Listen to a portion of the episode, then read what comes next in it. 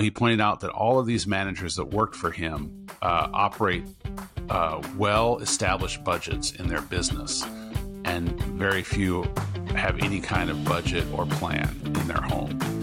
Hello, and thank you for joining us today on the Gentle Art of Crushing It show, where we focus on learning and sharing with our listeners all there is to know about how to create success in our lives. This show stands on the shoulders of giants our mission is to empower and inspire our listeners to create the life of their dreams whilst having a blast in the process. Let's celebrate life together. Welcome to the show. Hello and welcome to today's episode of the Gentle Art of Crushing It podcast. My name is Derek Felch. I am a real estate investor who focuses on single family homes and short term rentals. In addition, I work with a team who manages short and mid term rentals around the country. If you're new to our podcast, I'm one of five hosts who bring you conversations three times every week. We cover a variety of topics around real estate, business, and personal development, and a new episode will release every Monday, Wednesday, and Friday. Our purpose in the podcast is to help you and others succeed in whatever targets you're aiming at. Each of us are committed to finding the best and the brightest people we can to share their stories and lessons that they've learned so far on their journey. And let's be honest, there's a ton of podcasts to choose from, and we appreciate you checking ours out. If you like what you hear, and maybe even if you don't, please be sure to hit the like, subscribe button, or leave us a review or comment. We want these conversations to be heard by more people. Today's episode is a little bit different. I'm going to have my favorite host and guest to speak to, someone I talk to often all the time, and that is me. And I'm doing it because I just had some thoughts to share today around the subject of personal finance. And money is such an interesting topic. I mean, clearly, if you're listening to this and the algorithms pushed it to you, you're someone that's probably looking into areas of personal finance, investing, um, real estate, all those good things, self improvement. And I thought, I, I just, I, it's a topic I love to talk about a lot, and that is money. But what I find so interesting in my now 50 plus years of life is money is something that no one talks about. It's really kind of a taboo subject, which I, I find fascinating because it's literally something that every one of us deal with on really, I would say, a daily basis. And it's hard to know who to talk to or where to find answers or even know how you're doing or if you're having the same questions or fears as other people. And I think there's a few reasons for that. One, I think is definitely cultural. We live in a country and and where it is taboo to talk about money. It's it's not polite to ask people what they make. It's not polite to share what you make. It's not polite to talk about how much is in your bank account. Uh, it's not polite to ask others how much are in their bank account. It's just this very, there's so many other questions we can ask each other that feel, okay, that's a little personal, but I'll answer. But boy, when it comes to money, culturally, we're taught you just don't talk about these things. I think another area that makes money hard to talk about is how we were raised, our families.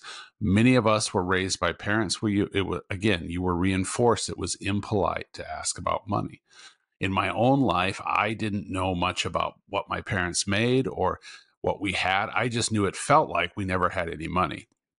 And I also knew that when my dad went to, this is going to date me a little bit, but when my dad went to balance his checkbook, which is like a three ring binder notebook with little check stubs, it was going to be a bad night. And it was best for me to stay away because my mother was going to empty her purse full of blank of check stubs of where she had written the checks that he wasn't aware of, and then they were going to balance it. And uh, again, it just it it that that was my first introduction to how money works with people or doesn't work with people. I think another thing that makes money hard to talk about is it is a very emotional thing. Emotions are tied into our money and how we treat our money, how we view money is all going to affect uh, us with our emotions. So, and a lot of us look at money with a lot of fear uh, and a lot of scarcity. Um, and then I think the fourth uh, thing that makes money hard to talk about is our ability to always compare ourselves to other people. We feel like, I think a majority of us, like everyone else, is winning with money, and we're not. We can sit with a group of people and think they're doing great. Um, and in reality, most of your friends and family are not doing great. Statistics would show that uh, most of us have made a financial mess. And honestly, sometimes the people, I tell my kids this all the time, and it is just personal opinion, but uh, sometimes the people you meet who talk the most about how much money they have typically have the least. The most wealthy and successful people I've been around don't really care what you or I think about how much money they have. Um, and so when you pull up to the stoplight next to the guy or the girl in the fancy car and you think, God, it'd be nice to have that, it it there's just a high probability it's a leased or financed car and they're just trying to figure out how to make that car payment every month like the rest of us so I, I, that's those are those are four factors I think that make money challenging to talk about. For for myself, I'm married. Uh, I've been married now almost uh, almost 30 years, uh, and it was uh, in the turn of the century, which sounds so weird to say, in the winter of 1999, uh, my wife and I had been married a couple of years. We had a couple little kids. We were living in the South, and um, we were kind of in our financial rock bottom. We were in a mess. We had a lot of medical debt. We had uh, a car payment. We had some family loans. We had some credit card debt. And I didn't make a lot of money. And I just I was frustrated and tired and I was challenged by a couple of things. One, I had a boss who I managed a hotel as I, as I still work in that industry. And I had a boss that said, it's interesting to him. You know, he pointed out that all of these managers that worked for him uh, operate uh, well established budgets in their business, and very few have any kind of budget or plan in their home and that that's you know he was not what i would say my greatest boss i've ever worked for but that is one piece of advice that has stuck with me now for over 20 years and then the other thing is i uh, was at a bookstore that same winter and i found a book called financial peace many of you are probably familiar with it it was back when dave was just kind of dave ramsey was just kind of starting to build his audience and he was pretty uh, popular in the southeast at the time and um, and i picked up the book, tried to read a bunch of it in the bookstore because that's what I would do. And uh, and I just decided. I turned to my wife and said, "Hey, let's buy this book and let's do whatever it says for 30 days." And I shared with others the example that I, if he said burn leaves in your front yard every day, we'll just do it. Whatever he said, we'll just try it for 30 days and see what happened. And uh, he, uh, in that book, he talks about having a budget. And so I put together our first budget. It was a disaster, as the book said it would be. And, uh, but consistently over time, we did a budget month after month after month. And now, almost 24 years later, I've done a budget every month for the last 23 and a half years. Um, none of them have been perfect, and uh, they've all been maintained. Uh, but they uh, that has been one of the areas I've been the most consistent in my life. I'd love to tell you I'm that consistent in every other area or every other task I take on or every other decision and dream I make, uh, but I'm not. Uh, but in that area of having a budget, it it clicked with me. My budget has gotten easier and simple. At the time in the book, it was like four pages long, and there are all these columns, and you know you have to make it work for you. But but that that's just and so we slowly um, painstakingly worked our way out of any personal debt and uh, built up some savings and just finally felt like um, we had a bit more intentionality to how we were spending money. Again, I want to emphasize for those of you listening, because it's so easy to hear people say this in a podcast and feel like they have it figured out. It's a hot mess every month, uh, almost every month. And sometimes we've got extra and sometimes we don't have enough. Uh, the the difference is that I've just got a map that I'm it's guiding me on the way, and I'm adjusting that route as things happen. Um, and so that's been my journey, and I love to talk about money to anyone. I will say, in full disclosure, and those of you who know me listening to this, I became probably that obnoxious Dave Ramsey fan that some of you have ran into. And if you're a huge Dave Ramsey fan and you haven't run into that person, there's a chance you might be that person. But I would tell everyone this is how we have to do it. Everyone should have a budget. Everyone should read this book. Everyone should get out of debt. Nobody should have any credit cards. We're never going to use a credit card again. Uh, never going to have a car payment. All these things. And some of those things I've honestly I've lived with. I haven't had a car payment in 23 years. Um, but uh, and I really avoided using credit cards uh, for a long time. Um, and uh, but a couple things I've learned through that process. Um, now, having worked with this system, and this isn't an anti Dave Ramsey, there's plenty of videos about that. I think Dave has some great advice, and I think it works for a lot of people. My challenge is for anyone selling or marketing or talking any personal finance strategy. I just don't believe there's a one size fits all strategy for everyone. I don't think that if it worked for me that it will necessarily work exactly the same for you or someone else. I think we all have unique situations and circumstances. I think there's some core principles.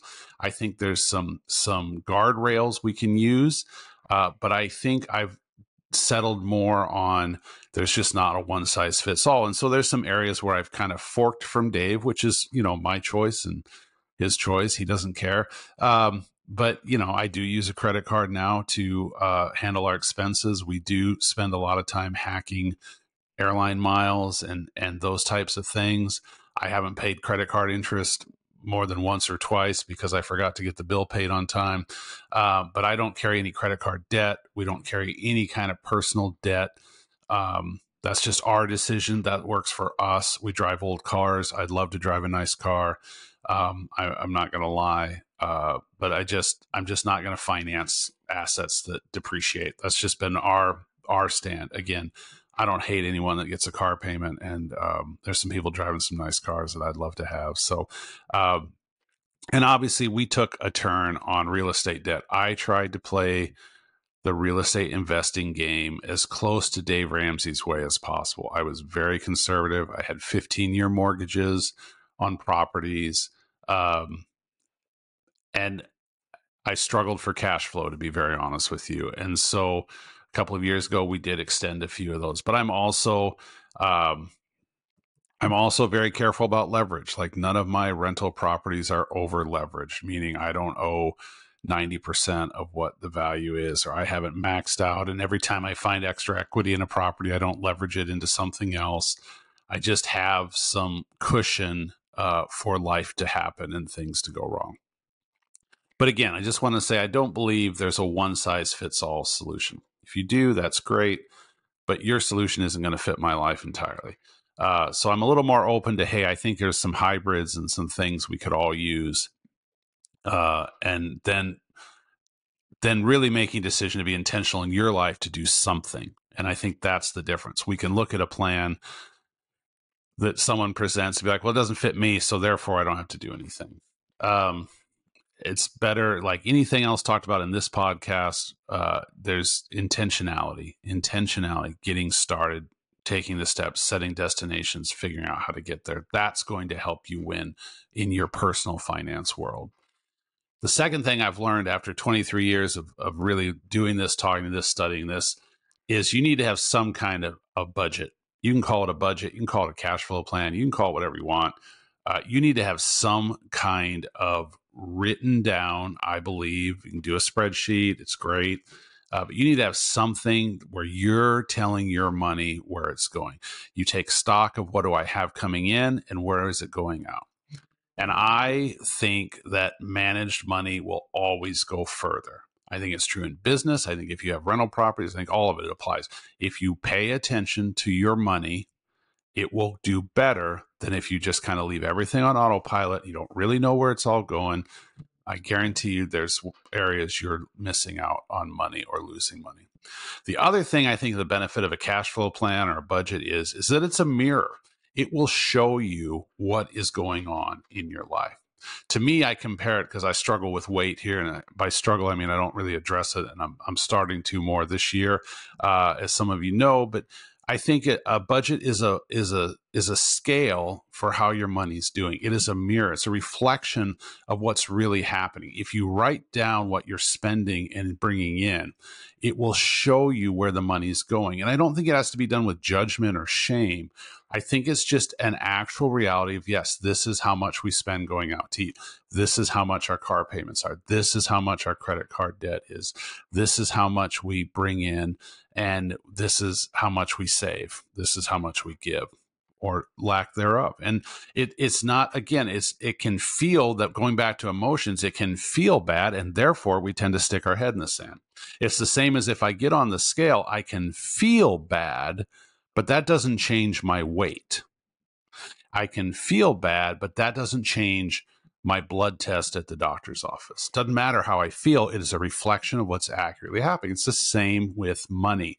A budget is just a reflection of what's actually happening. So, why do we hate budgets?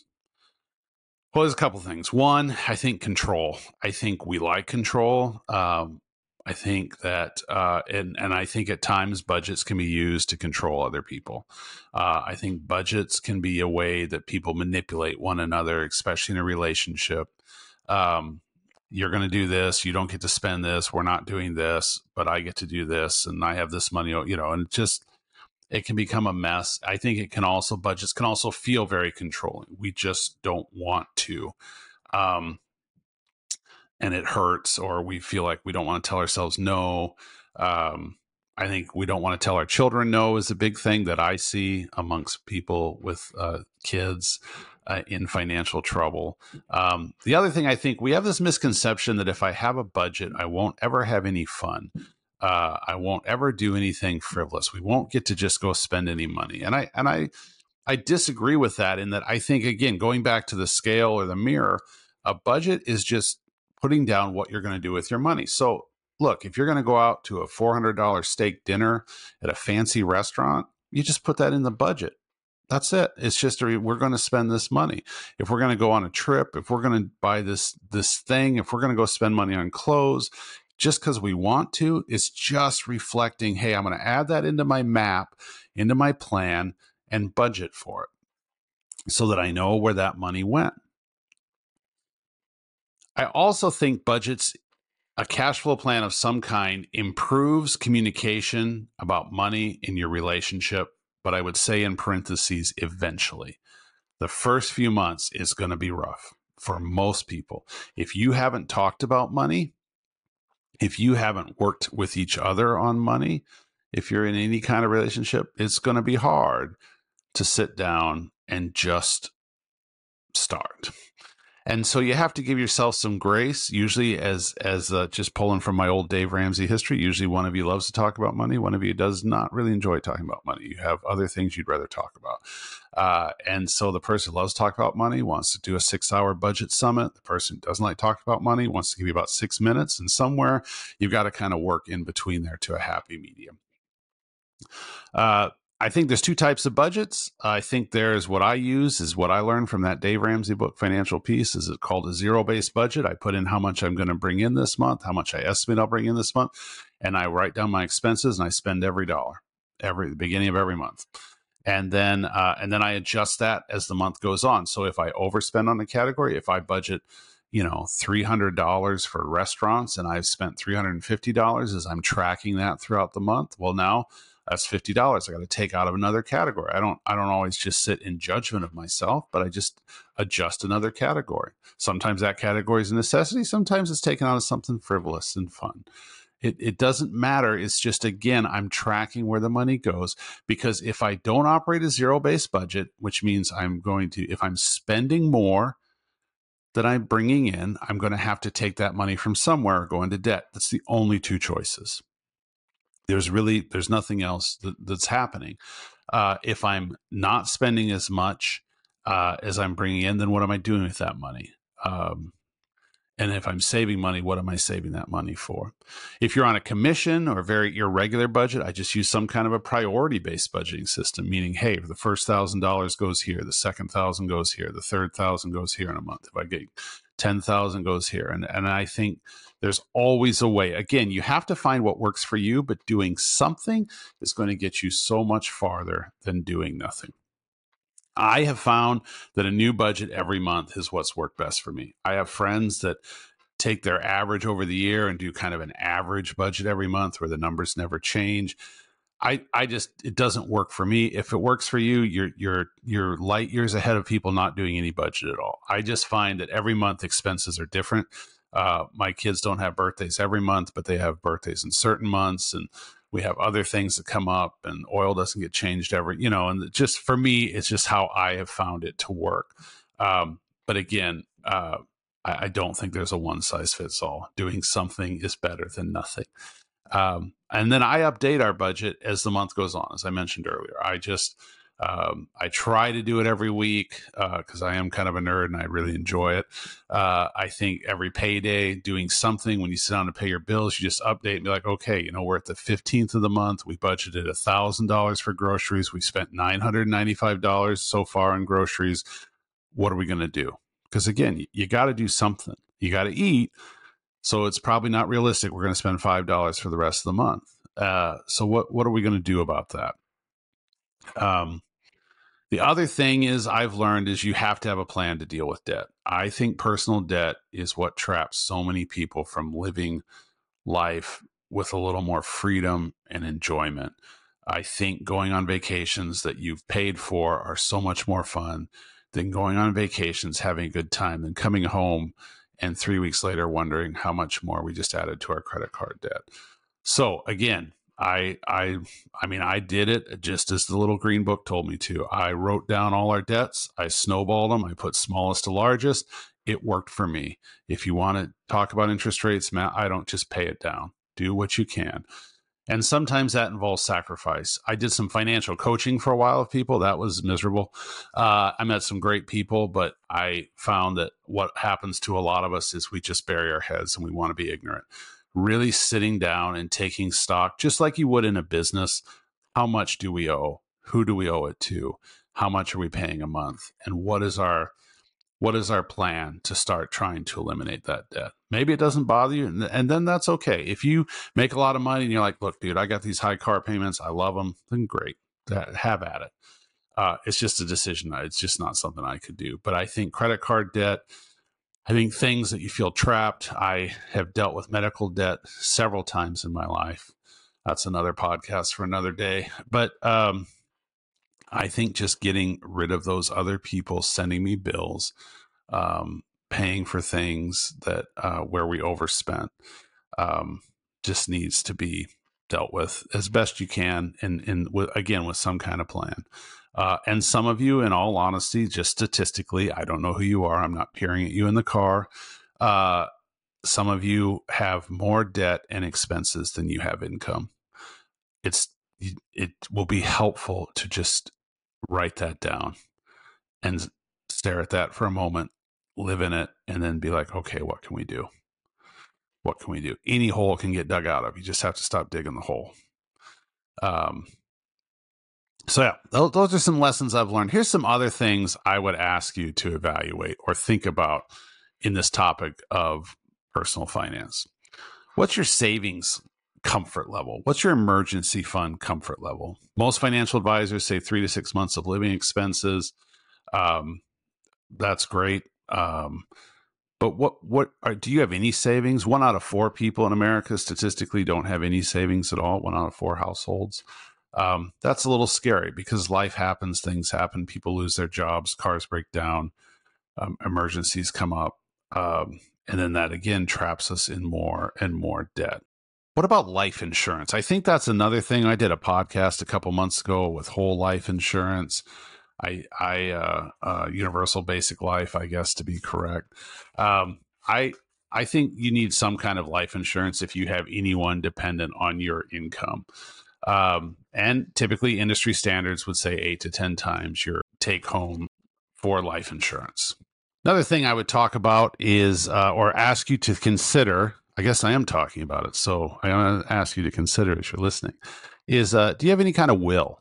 Um, if you have children, if you have any assets, uh, you need some type of will. Everyone needs a will. They're dirt cheap.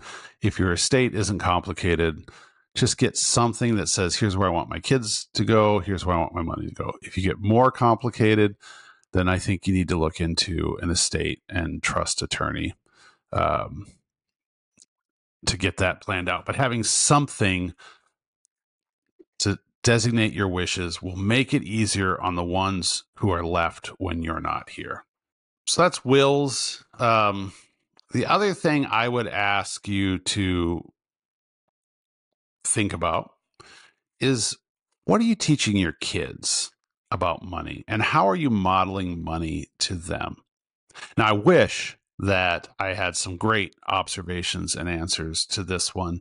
Uh, no one will ever invite me to teach a parenting podcast or a lesson.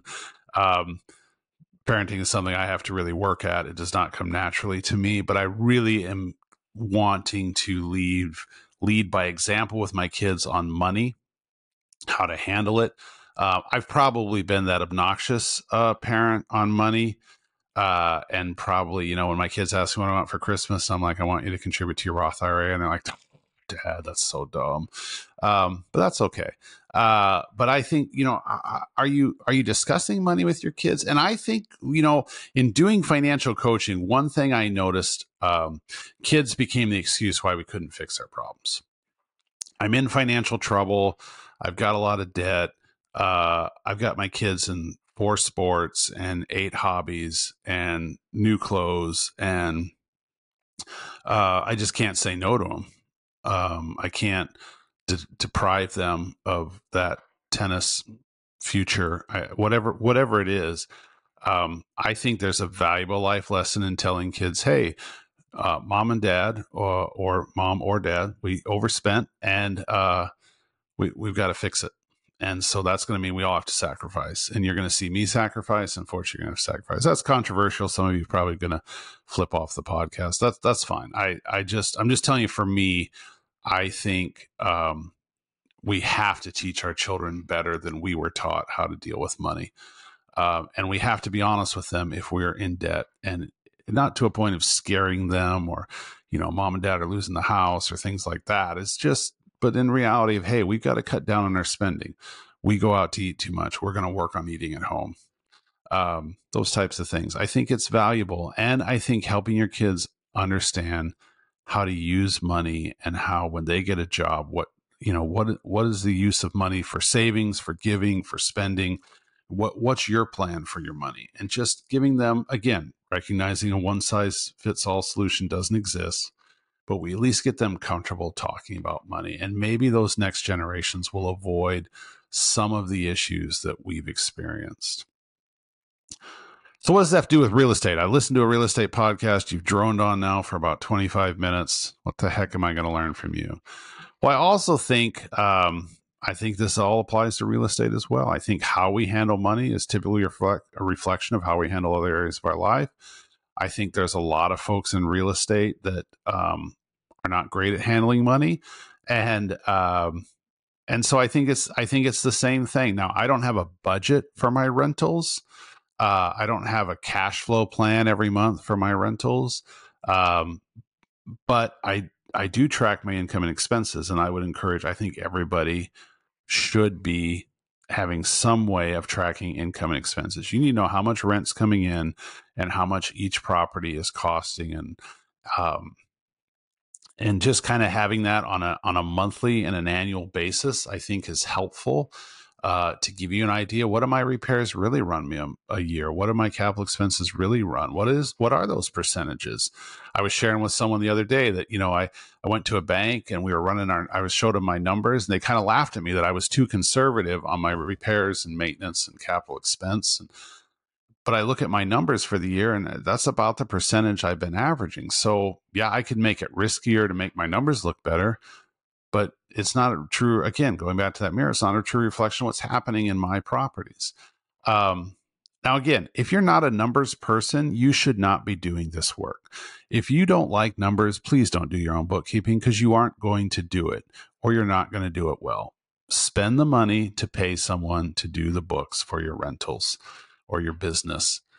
But you need to understand the basics of what's happening with your money. You want to lose your money, you want to get ripped off, pay no attention to your financials. Learn how to read a financial statement. Don't be embarrassed if you don't know how to do it. Find someone who does and have them explain it to you. Google it. I'm sure there's a YouTube video on it. It's a YouTube video on everything. But learn at least how to understand a financial statement from where's my income, where's my expense breakdown, what is my profit and where did those expenses go? And you, again, you don't have to have those six hour summits, but just knowing how to read a financial statement, how to understand it will be helpful. I think it's important to know with your rental properties and your businesses, your flips, whatever in real estate, are they cash flowing? And if so, how much? Now, it's a whole nother discussion that a lot smarter people than I've had about not every rental property has to cash flow all the time. Uh, I'm not having that discussion. You just need to know what each property is doing. Is it standing on its own? It's going to help you make decisions whether you should sell it, if you refinance a long-term strategy having a destination what you're trying to get to with your rentals your real estate portfolio is this getting me closer to that again as i mentioned earlier i think having to know how much you're spending on repairs and capital expense i also think tracking again tracking the ages of items in your property how old are your appliances in your property when did you last replace them how old is your roof in the property how old is the hot water heater how old is the the whatever whatever you want to look at. When's the last time you replaced the flooring? What what other expenses could be coming?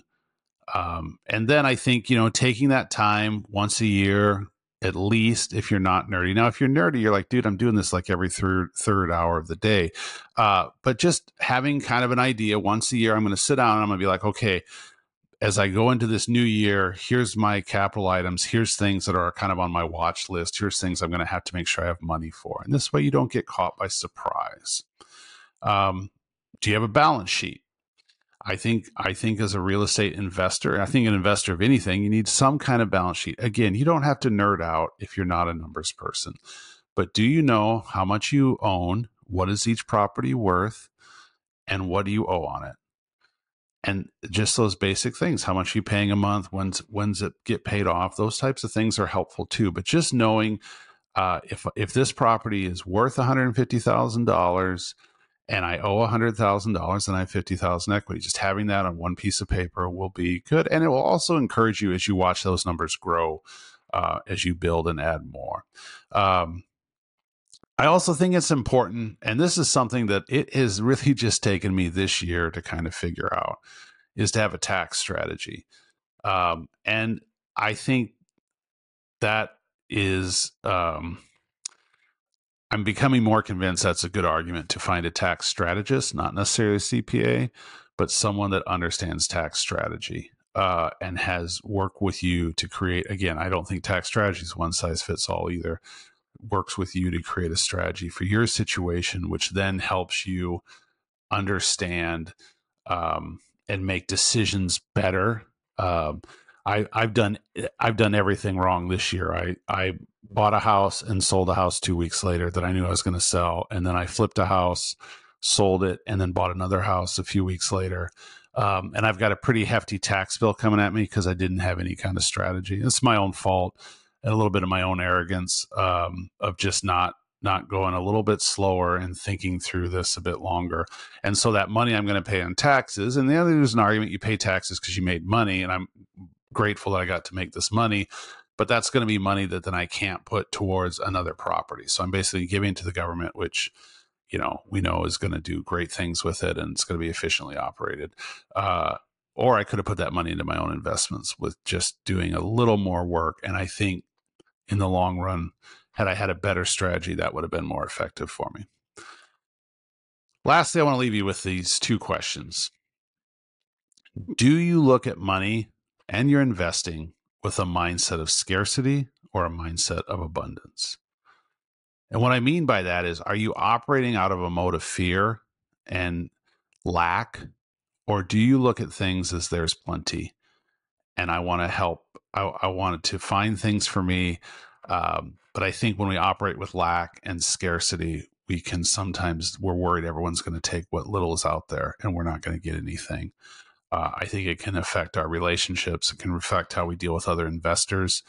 Um, it can, you know, we're suddenly worried that our deal is going to get taken by someone else, so we can't uh, we can't share any information. We can't ask any questions. Um, I think sometimes too we can approach our money from a very uh, sense of lack and that we don't really believe there's plenty of money out there.